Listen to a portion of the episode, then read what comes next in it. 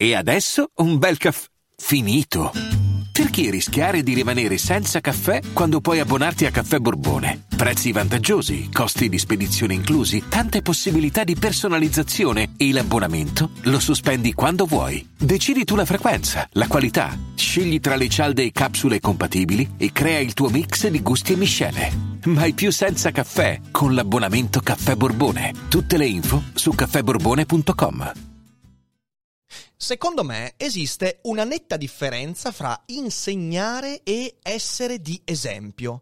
Insegnare, infatti, è una razionale trasmissione di informazioni che presuppone un sacco di cose molto molto precise. Essere di esempio, invece, è formare grazie a un connubio fra ragione ed emotività, laddove questo secondo elemento spesso ha anche un maggior peso rispetto al primo. Ora vi racconto in questa puntata perché l'influencer, secondo il sottoscritto, è parte del secondo esempio, quindi deve essere di esempio. E cosa questo comporta? Perché è una questione molto delicata che va a impattare sulla nostra relazione con il web. E lo facciamo come sempre dopo la sigla.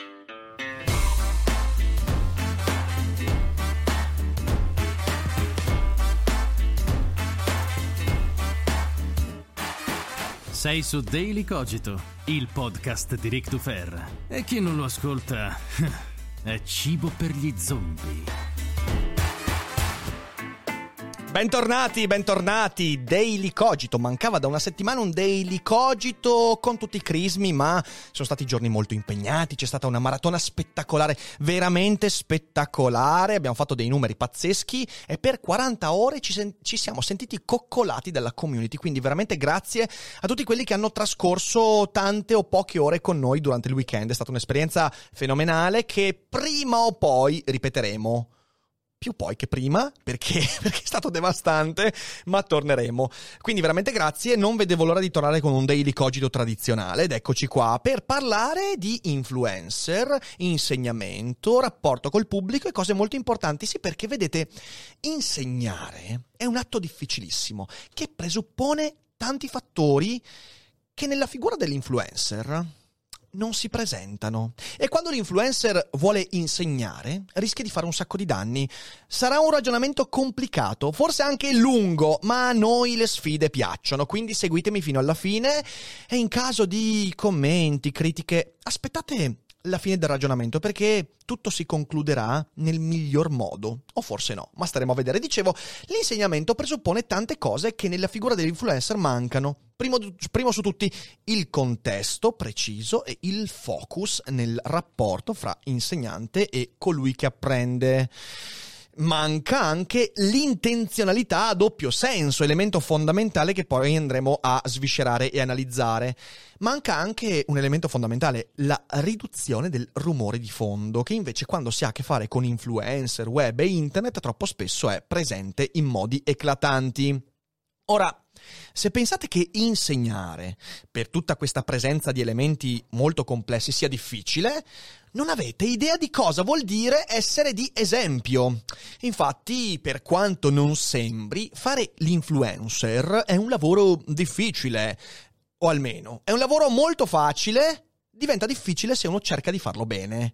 E qui cerchiamo di farlo bene. Eh, prima di lanciarci in questa disquisizione, e poi cerco anche di eh, farvi capire da dove arriva questo ragionamento, vorrei dire due cose importanti. La prima è che mercoledì 3 febbraio alle 18 avremo la prima e unica cogitata con ospite della settimana. Avremo infatti qui, nei Cogito Studios, Alessandro De Concini, che è un creatore di contenuti con cui parleremo finalmente di metodo di studio, lettura veloce, tecniche di memorizzazione, tutte cose che mi chiedete da un sacco di tempo, ma che ho aspettato perché volevo parlarne con qualcuno di veramente bravo. E visto che Alessandro ne parla proprio professionalmente, allora mi sono detto, beh, ecco l'occasione giusta. Quindi non perdete la live, si terrà alle 18 sul canale Twitch di Daily Cogito di mercoledì 3 Ovviamente il giorno dopo uscirà su Spotify, in podcast e su YouTube e via dicendo, ma se sarete in live potrete anche partecipare alle domande e risposte e credo ce ne saranno tante perché Alessandro è un personaggio molto interessante. Seconda cosa, in questi giorni su Storytel, vi ricordo che Storytel è partner di Daily Cogito e non solo al suo interno tiene dei miei podcast originali, fra qualche giorno esce quello nuovo, state allerta, notizie succulente,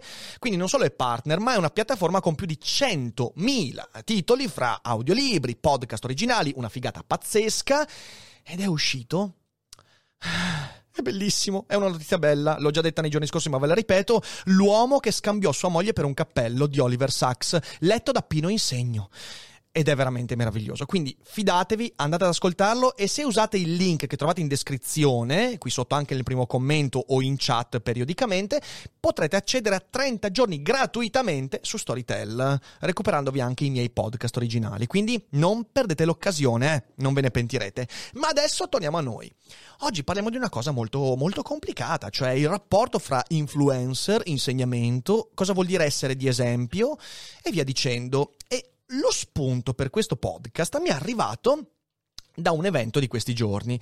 Come sapete, la scorsa settimana ho avuto il piacere di avere qui dal vivo il grande Immanuel Casto. Abbiamo fatto una cogitata impegnativa ed è quello che vogliamo, impegnarci nelle cogitate, non cose troppo facili. No, no, è stata veramente impegnativa e ne è venuta fuori, secondo me, una chiacchierata di alto livello. Cos'è accaduto? È accaduto che il buon Immanuel nei giorni successivi ha condiviso, ha condiviso la cogitata con la sua community su Facebook e sotto alla condivisione ho letto delle cose incredibili.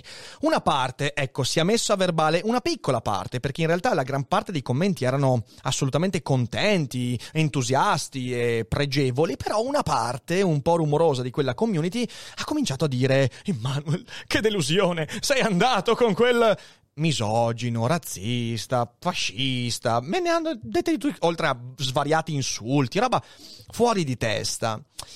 E questa cosa mi ha fatto riflettere. Allora, Immanuel si è dimostrato superiore a questi elementi, alla sua community, perché ha dato una risposta di grande onestà intellettuale. Lui ha detto, raga, io non ho ascoltato tutto quello che ha prodotto Rick Dufer, anche perché, signore e signori, produco un po' di roba ogni giorno, quindi non posso sapere se queste accuse sono, sono, reali, sono fondate, ascolterò di più, ma la prossima settimana farò uscire, ha scritto Immanuel, un video in cui spiegherò perché io mi sento tranquillo a parlare e disquisire anche con persone che non condividono la mia Weltanschauung, cioè la mia visione del mondo.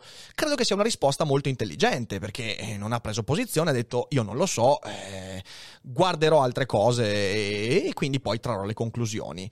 Ma mh, mm, queste accuse qua non sono nuove perché spesso capita che personcine su Twitter, su Facebook, sotto i miei video mi vengano a dire cose assurde perché io posso starti sulle balle, posso essere eh, una pigna nel culo, e posso essere antipatico e, e, potresti anche avere ragione. Nessuno ha ragione quando ti dice sei antipatico, perché è soggettivo, ci sta benissimo, perfetto, mi stai sulle balle, ok.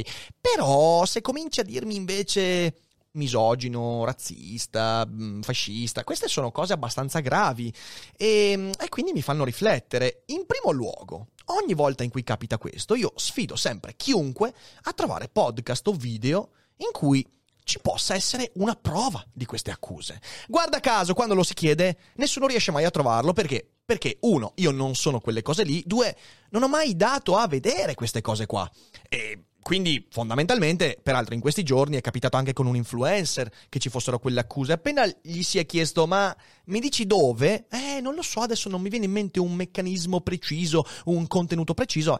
E vabbè, quindi in realtà sono accuse lanciate all'aria, accuse che porteranno le conseguenze, perché un po' mi sono rotto le palle di, di, chi spara accuse molto gravi e crede di non avere conseguenze, quindi insomma ci saranno conseguenze, ma questo è un altro discorso. Aggiungo, se io, che bella gente, ripeto, posso stare antipatico tutto, ma se io che mi ritengo moderato, moderato in quasi tutti i temi più caldi e quando non moderato almeno ragionevole nel far capire perché sostengo una certa posizione, quindi argomentare. Se io vengo chiamato con quegli epiteti, come chiamate quelli che lo sono veramente? Cioè, ci sono veramente lì fuori i fascisti, ci sono veramente i misogini, ci sono veramente i razzisti, quelli veramente così. Che, cioè, come li chiamate quelli? Perché non riesco a concepire di essere messo sullo stesso livello di certi soggetti. Ecco, secondo me questo è un problema perché ci siamo abituati a lanciare epiteti inverecondi, assolutamente esagerati, quando in disaccordo con qualcuno e ciò porta all'appiattimento e alla totale perdita di significato di queste parole. Perché se danno del misogino a me, significa che la parola misogino non ha più nessun tipo di significato. Ma questo è un altro discorso che affronteremo in futuro, l'appiattimento e l'insignificanza del linguaggio, che invece andrebbe misurato un po' meglio. Ma torniamo al discorso. Immanuel, la vicenda con Immanuel mi ha fatto venire in mente la differenza che esiste fra insegnare e essere di esempio. E sentitevi bene perché questa differenza tiene in sé uno dei motivi per cui il dibattito si è così tanto polarizzato all'interno del web. Essere all'altezza del fatto di avere un pubblico è una cosa molto difficile e quell'essere all'altezza passa consapevole- per la consapevolezza di qual è la differenza fra insegnare e essere di esempio. Quindi vi dico ora brevemente cosa per me vuol dire insegnare qualcosa. Insegnare significa trasmettere informazioni acquisite a qualcun altro, rimodulando quella trasmissione, il linguaggio, i tempi e tutto quanto, sulla base del contesto e dell'interlocutore. Esempio, se io devo parlare di Heidegger a una platea di studiosi di filosofia in una università di filosofia, dovrò prendere le mie informazioni acquisite e trasmetterle tenendo conto del fatto che l'auditorio è di un certo livello e di un certo tipo di conoscenza, presupponendo, poi magari non è così, ma presuppongo che il mio uditorio sia così. Se invece prendo Heidegger e lo devo spiegare a dei bambini delle medie, dovrò cambiare radicalmente. Oppure se Heidegger lo spiego alle stesse persone dell'auditorio accademico, ma a uno spettacolo teatrale, o in mezzo a un bar, o in una libreria, o davanti a una birra e via dicendo, tutti questi contesti vanno valutati perché se voglio trasmettere razionalmente quelle informazioni che io ho acquisito, per farle capire all'altro devo avere consapevolezza di tutti questi elementi in modo il più possibile razionale, quindi tenendo il controllo di questi elementi. In secondo luogo, insegnare è un meccanismo di conseguenza razionale. In effetti, insegnare significa mettere in atto un autoriconoscimento reciproco di chi è preso nell'insegnamento. Cioè, per insegnarti, io devo riconoscere due cose. Uno, la tua presenza mentale e fisica, si spera, e in secondo luogo anche il fatto che tu hai le capacità di acquisire. Altro esempio, se io adesso mi metto a parlare di Heidegger, non so perché è venuto fuori come esempio, ma di Heidegger a una persona che magari ha dei, delle difficoltà di comprensione per mille motivi, perché magari ha bevuto, perché magari mh, mm, è presa da un dolore, eh, perché magari non è il contesto giusto, è evidente che non c'è quel lato di riconoscimento, ovvero io sto pensando che l'interlocutore sia tale sulla base di un, di un mio pregiudizio. E questo non può avvenire. Se voglio insegnare devo riconoscerti e devo essere riconosciuto. Questo è un meccanismo fondamentale e Peraltro questo è il motivo per cui, per quanto sia bella, per quanto sia proficua, per quanto sia utile nel momento attuale, però la presenza fisica nell'insegnamento sarà sempre maggiore, migliore, più efficace nella trasmissione di informazioni rispetto alla DAD, didattica a distanza. Possiamo impegnarci quanto vogliamo a rendere i nostri mezzi tecnologici straordinari, ma insegnare è una cosa eh, che si fa di persona faccia a faccia con gli odori, con l'odore di sudore nell'aula. Ok, che schifo, però in realtà questo crea bene l'esempio. Io, oltre a tutto questo, insegnare comporta la necessità di una reciproca intenzionalità e questo è un elemento importante uno deve voler trasmettere. E voler trasmettere significa quello che dicevo prima, riconoscere l'altro, capire il contesto, capire l'interlocutore e via dicendo. Quindi deve esserci l'intenzione di trasmettere, che tiene in sé tante cose. L'altro deve voler imparare. E anche questo tiene con sé un'intenzione ben chiara. Voglio essere lì per ricevere informazioni e rielaborarle. Voglio, quindi, significa riconosco nell'altro la capacità di insegnarmi, riconosco nel contesto l'utilità di ricevere queste informazioni. Intenzionalità reciproca. Non si insegna a chi è lì per caso. Trovatemi chiunque abbia insegnato qualcosa di importante, sostanziale, a dei passanti. No, non funziona così. Non è così. Neanche Socrate in piazza insegnava qualcosa. Infatti, imparava. E capite bene che nella maieutica questo è un elemento fondamentale. Nell'insegnamento deve esserci misurabilità e verificabilità di ciò che si è trasmesso.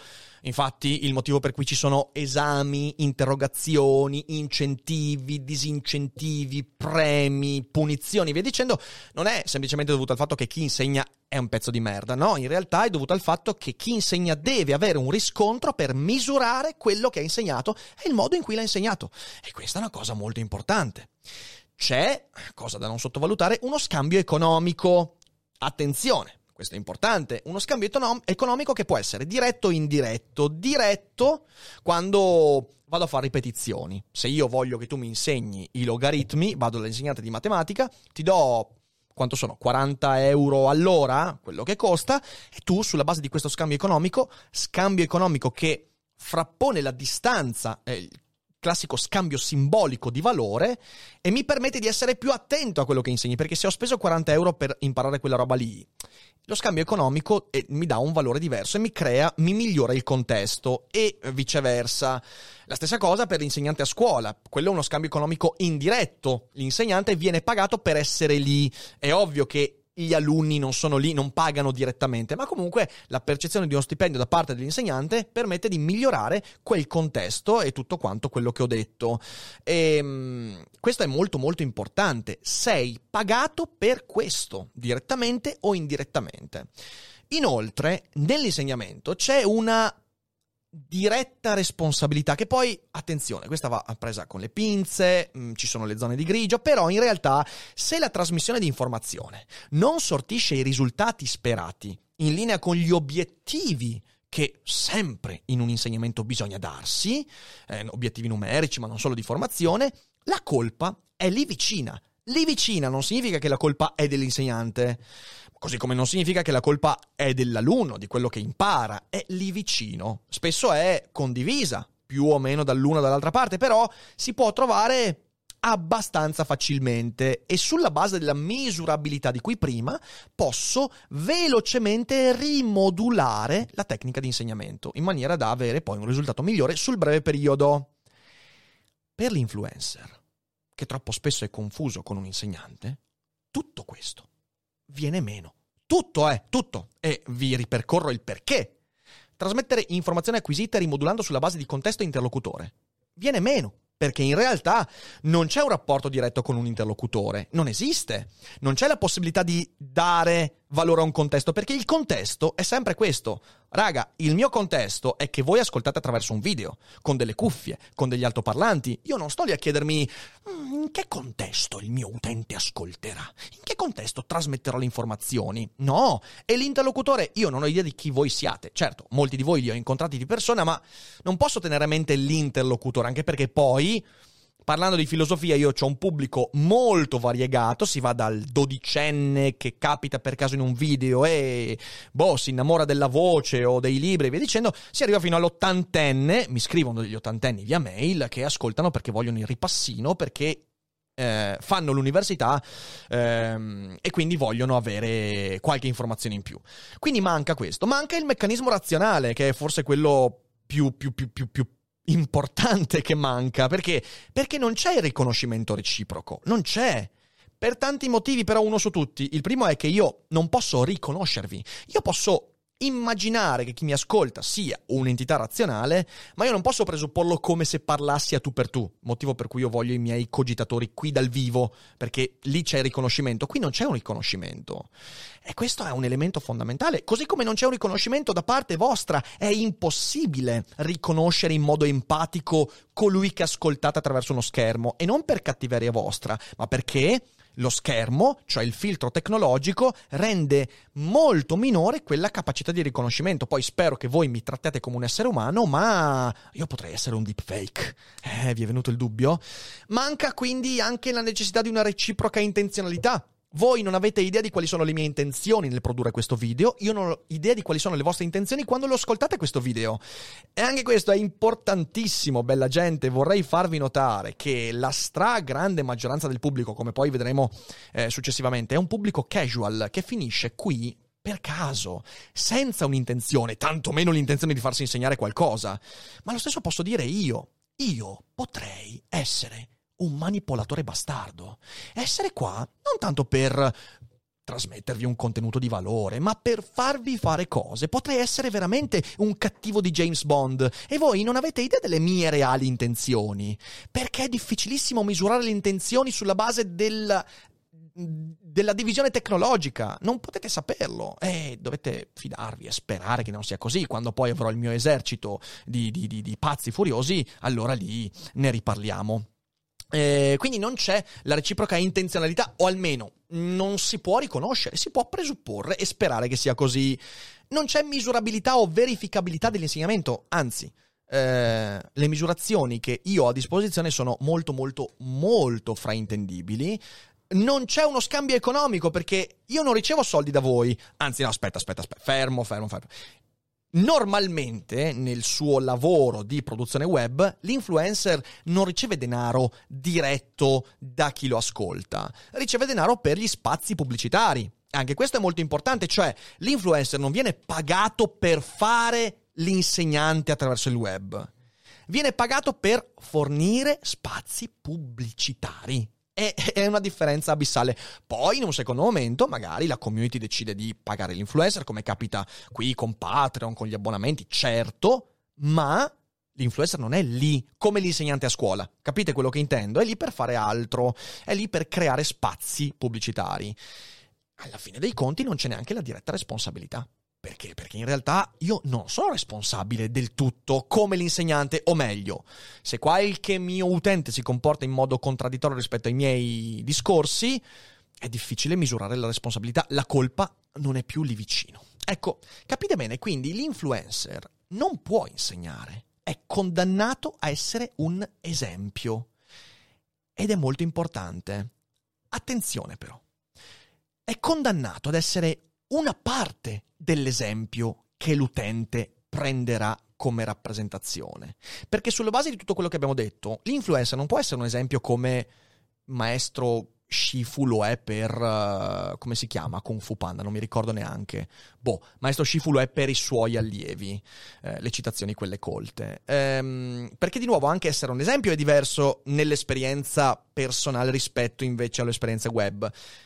L'influencer è una parte dell'immagine che ogni utente si fa per trarre un esempio del web e questa è una cosa importante da capire. Ma sciorinando un po' i motivi per cui l'influencer non può insegnare ma può essere di esempio. Beh, in primo luogo non può che comunicare ciò che conosce in modo chiaro e onesto, sapendo che ogni utente trarrà cose diverse rispetto alle sue intenzioni. Io questo l'ho capito molto tempo fa. Io creo un podcast, creo un video, le mie intenzioni sono quelle di dire questo, questo, questo, e poi è inevitabile che la gente userà quella cosa in modo molto più incontrollato rispetto alle mie intenzioni. A volte anche in maniera contraria rispetto alle mie intenzioni. Se questo capitava con l'orinatoio di Marcel Duchamp, pensate a cosa può capitare con un video su YouTube. Cioè, ragazzi, se la gente prende Klimt e lo fraintende e lo usa come meglio gli pare, Pensate a cosa può capitare a una monografica su Freud. Se la gente prende Delitto e castigo di Dostoevsky e ne trae conclusioni che nella mente di Dostoevsky neanche erano lontanamente percorribili, pensate a cosa può capitare con un video su TikTok. Cioè, parliamone, parliamone. Quindi io non posso comunicare ciò eh, per cui secondo me la gente dovrebbe poi apprendere e comportarsi. No! Io posso soltanto dire le cose che voglio dire nel modo più chiaro e onesto possibile, sapendo che poi, oltre al tradimento del linguaggio, c'è anche il tradimento del mezzo, della massa e via dicendo. È inevitabile questo. È un meccanismo totalmente irrazionale. Come detto, lo schermo spesso disumanizza e soprattutto disumanizza attraverso la creazione di una vicinanza fittizia. Ne abbiamo parlato con, con Immanuel Casto. Il fatto di credere da parte dell'utente che l'influencer sia un amico, un alleato, è una grande miopia, perché il web è la fiera dell'idealizzazione. Di nuovo, noi idealizziamo i nostri amici, idealizziamo le persone di cui ci innamoriamo, idealizziamo tutti nella vita quotidiana, ma pensate all'idealizzazione che si scatena quando vedi un tizio che ti parla attraverso internet, non capendo quasi un cazzo di quello che ti dice, ma pensando che ti stia dicendo le cose di cui hai bisogno. L'idealizzazione è la regola finale di internet e non è pessimismo questo, è semplicemente comprensione di un meccanismo ben preciso. L'intenzionalità nella relazione fra creatori di contenuti e fruitori di contenuti, l'intenzionalità è una merce rarissima. 9 utenti su 10, quando ci va bene, 9 su 10 sono utenti casual, totalmente casual, che neanche ti ascoltano e non vogliono acquisire alcunché, tantomeno qualche insegnamento di Heidegger. Cioè, proprio. L'utente medio arriva su YouTube e poi questo cambia di piattaforma in piattaforma la casualità nella fruizione di contenuti da parte di utenti è al massimo attualmente su TikTok, poi c'è YouTube dove gli utenti casual sono la stragrande maggioranza. Utente casual significa utente che arriva, vede un tuo video, se va bene vede un 30% del tuo video, si fa la sua idea e passa a un altro video e poi non torna sul tuo canale per il prossimo anno, sette mesi, il prossimo lustro a volte. E il bello è che poi quando va a commentare vede nominato il tuo nome in giro dice Ah, Rick Dufer è quello che è così, così, così, così, così. E ha visto magari 4 minuti di un tuo video sui 1000 disponibili. È una cosa divertentissima, ma capita e bisogna esserne assolutamente consapevoli. Anche qui un aspetto che mi sono dimenticato di dire. L'insegnante è un'immagine ben chiara nella mente dell'alunno, dello studente. Tu sai abbastanza bene chi è, perché ne hai avuto un'esperienza prolungata, continuativa e abbastanza vicina. Questo non succede su internet. Dobbiamo rendercene conto, anche quando da utenti vediamo qualche altro utente che dice cose su altri creatori di contenuti. È molto probabile che quell'idea sia sulla base di 4 minuti ascoltati per caso mentre uno faceva la cacca in bagno. Non esattamente il contesto giusto per imparare a apprendere. Eh, le misurazioni, dicevo, sono completamente sballate. Eh beh sì, perché il primo metodo di misurazione... Allora, la misurazione per un insegnante è l'esame, è il voto, è l'interrogazione, è una relazione abbastanza forte che ti permette di misurare bene eh, quello che è avvenuto nella trasmissione. E con il web no. Su, su cosa baso io la trasmissione dei miei contenuti? Sulle views? Spero di no. Sul tempo di trascorrenza da parte dell'utente medio sul canale? Già meglio, ma non è certo un metodo di misurazione di quanto la gente ha capito non è questo, sulla base del, del, dello scambio monetario, ma no, perché di nuovo si tratta di pubblicità, non è direttamente collegato. Cos'è? In realtà bisogna guardare i commenti, bisogna cercare di vedere come la gente si comporta, la gente che ti ascolta, come si comporta sugli altri canali, per quanto possibile, è difficilissimo, ma poi a quello ci arriviamo, è molto importante, c'è un modo per capire quella roba lì. Ehm, non c'è, come detto, scambio economico, in realtà eh, il creatore di contenuti per l'80% dei casi lavora per la pubblicità. Ed è quindi il, circo, il circo dell'irresponsabilità. Di chi è la colpa se un utente, dieci utenti, mille utenti hanno tratto da quel video cazzate che, che, il creatore dei contenuti non voleva trasmettere?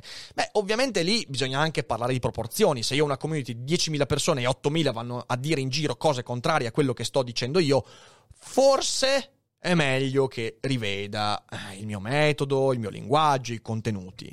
Però poi anche lì è difficilissimo misurare, quindi diventa il circo dell'irresponsabilità. Irresponsabilità non nel senso che non vogliamo essere responsabili, ma nel senso che è impossibile ragionare in termini di responsabilità. Come fai a dire chi è responsabile di cosa? È molto molto difficile, escludendo casi eclatanti in cui intere community fraintendono quello che uno ha detto. E allora lì può essere... Ecco, per tutti questi motivi, che capite sono molto complessi, l'insegnante deve farsi superare dall'allievo. Sempre. Il maestro viene ucciso dall'allievo, magari non mm, materialmente, ma il parricidio, cioè l'allievo che supera idealmente il maestro, che diventa una cosa diversa dal maestro.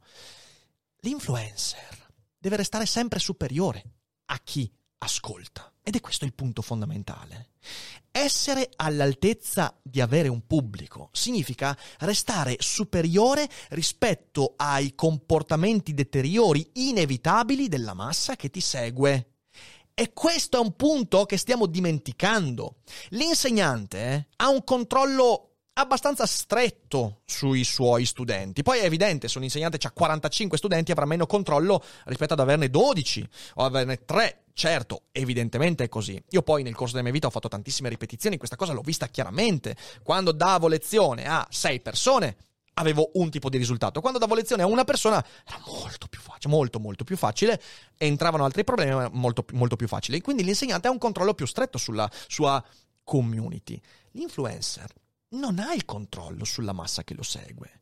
E chi crede che le cose stiano così rischia di farsi malissimo e di essere preda di una miopia terrificante. Questo significa che l'influencer deve arrendersi ma vi sembra? Io non farei due video al giorno, due live al giorno, non avrei tutto questo tipo di attività, farei altro se fossi convinto che l'influencer dovesse arrendersi. Oppure comincerei a parlare di, che cazzo ne so, di, di, di farei recensioni di colpo grosso, prenderei no, le, le, le, il collegio e farei recensioni del collegio, che è l'ultima spiaggia di chi ha poche idee. E, cioè, nel senso, no, non è quello, io non voglio arrendermi. Ma credo che l'influencer rispetto all'insegnante abbia una via più tortuosa. Amici insegnanti, non sto dicendo che il vostro lavoro sia facile, sto dicendo che il vostro lavoro ha un percorso un po' più lineare. Noi ancora navighiamo a vista, anzi naufraghiamo a vista. Però ci sono alcuni punti, alcuni punti che vorrei condividere con voi per far capire poi qual è la conclusione di questo lungo ragionamento che non so neanch'io se arriverà effettivamente a una conclusione, ma proviamoci. In primo luogo, a differenza dell'insegnante, l'influencer deve creare un sistema di filtri. Questo l'abbiamo già ripetuto varie volte, ma vorrei essere più preciso. Un sistema di filtri che gli permetta di avere sempre il polso della community. Perché?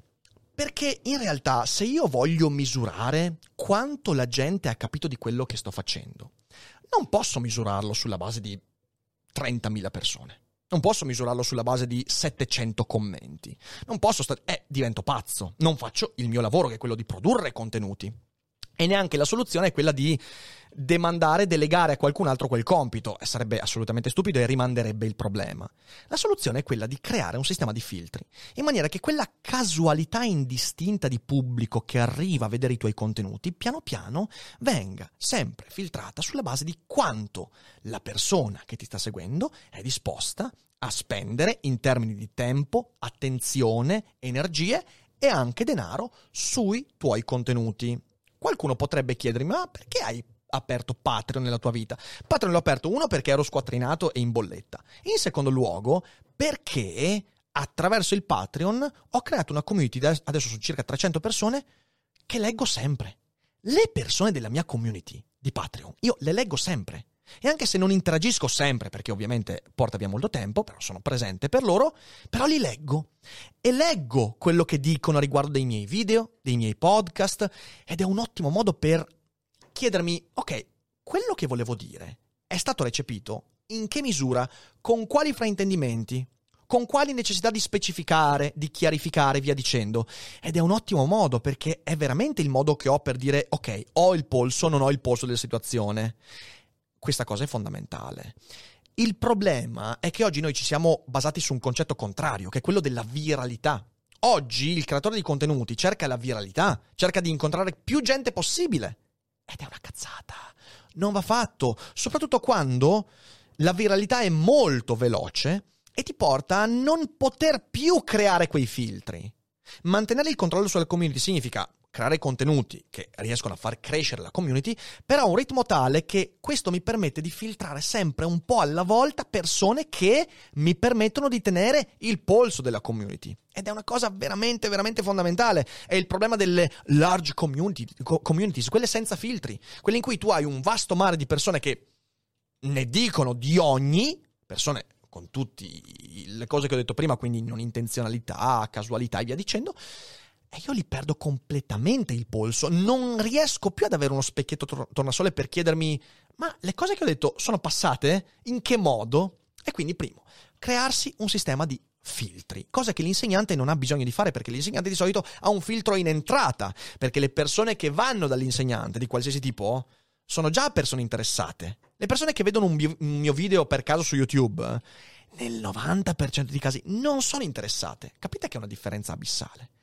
Seconda cosa, il creatore di contenuti deve creare contenuti ad hoc quando vede delle derive.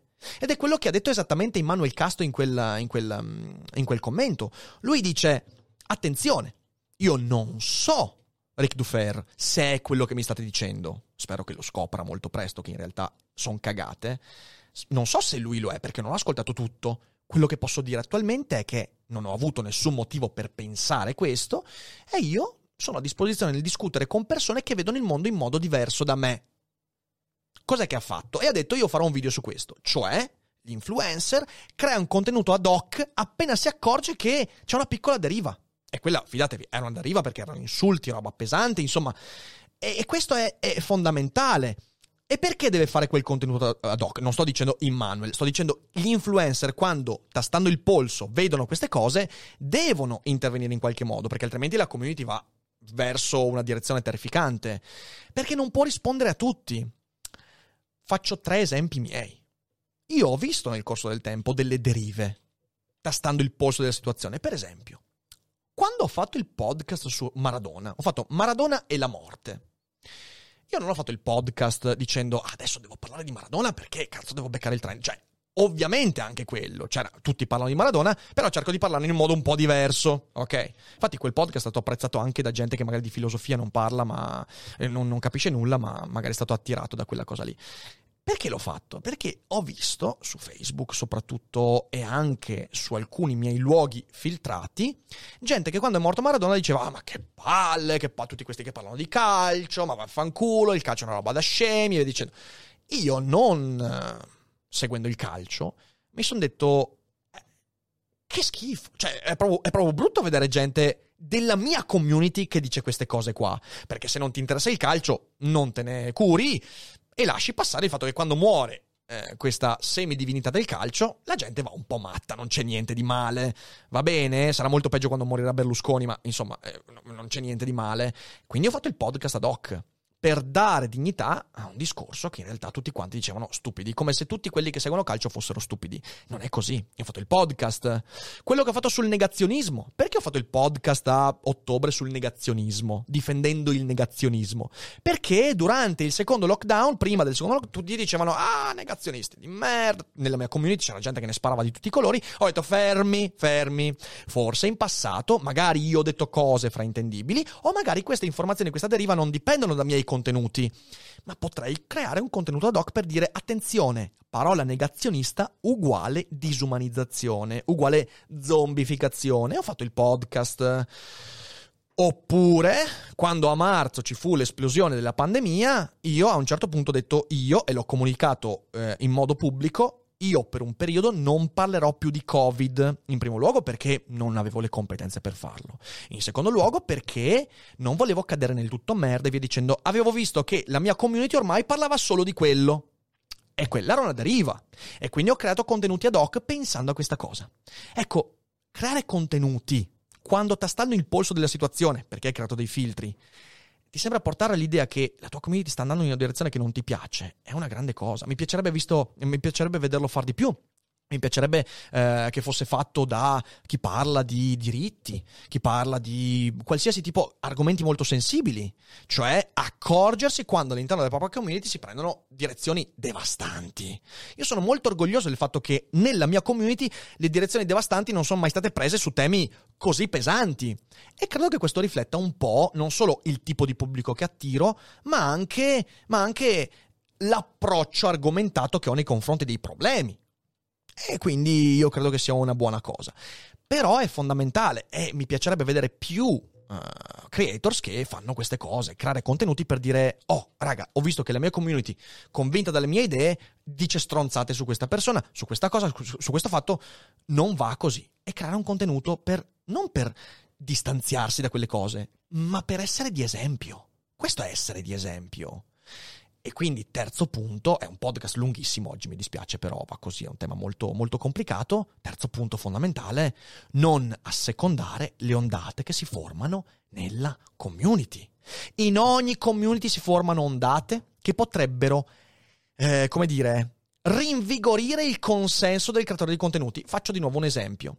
Quando è venuta fuori la morte di Maradona, è venuta fuori la morte di Maradona. Credo che nessuno abbia mai detto è venuta fuori la morte, ma insomma, quando è morto Maradona, è venuta fuori come notizia la morte di Maradona, io avrei potuto tranquillamente fare un podcast dicendo cazzo ragazzi, mamma mia, non è possibile, tutte le prime pagine solo su Maradona.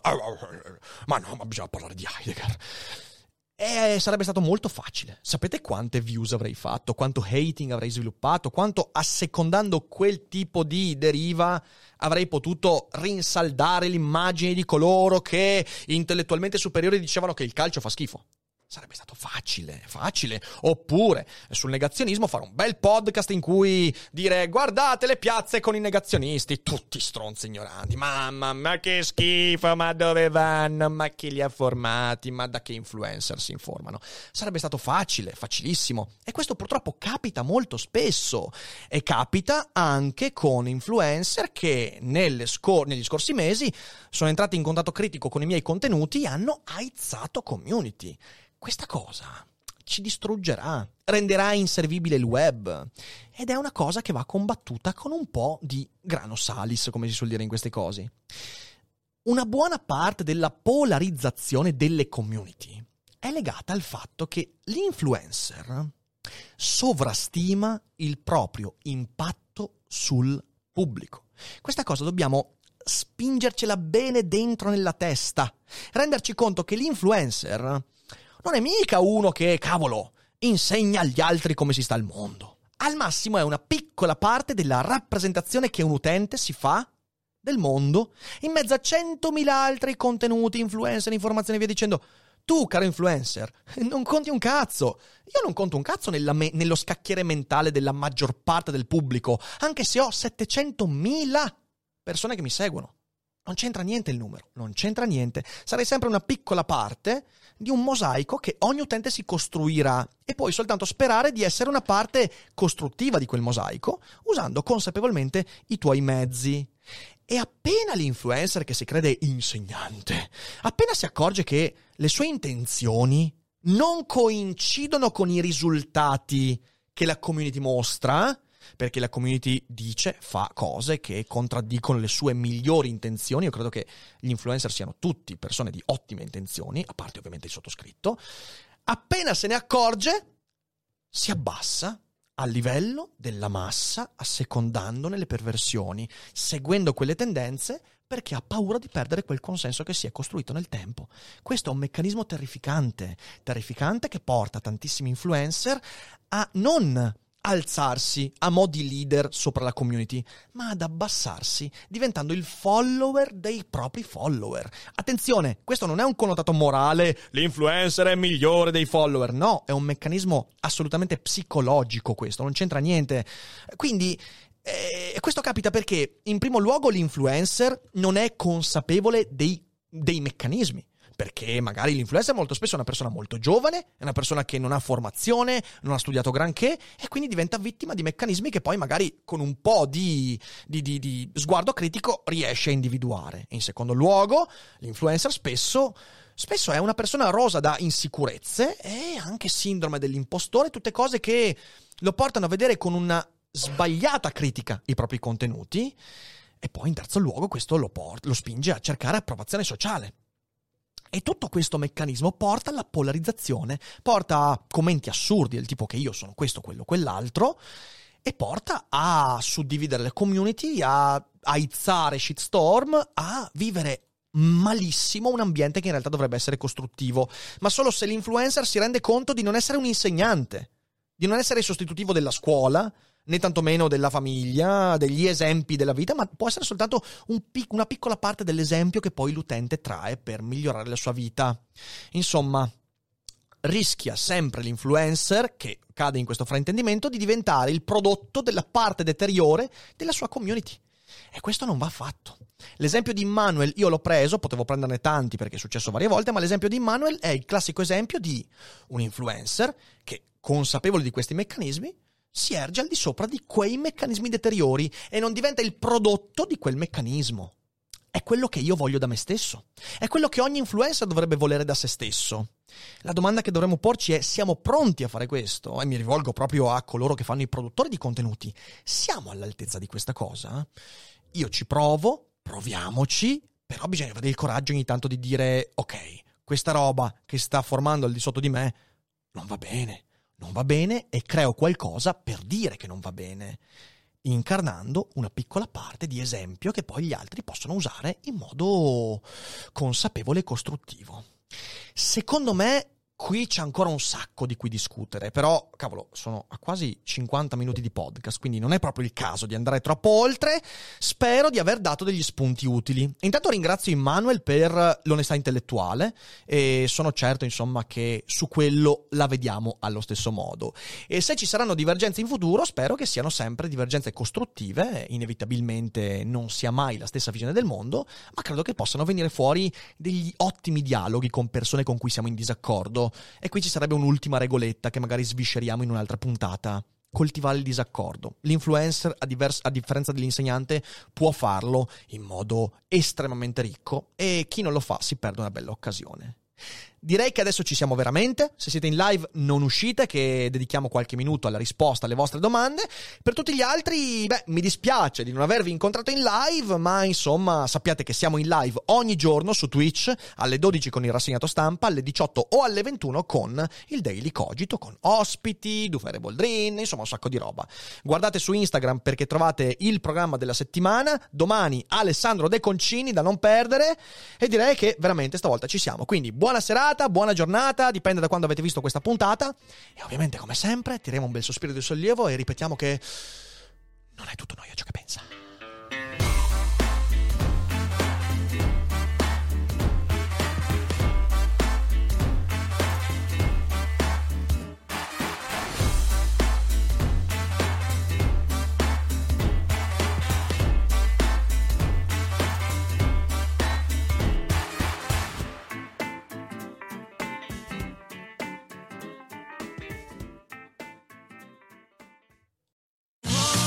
Da ogni euro lo smartphone Google Pixel 8 128 GB con Google AI per realizzare foto e video indimenticabili è tuo a 549 euro perché ogni euro batte forte sempre. Fino al 16 maggio.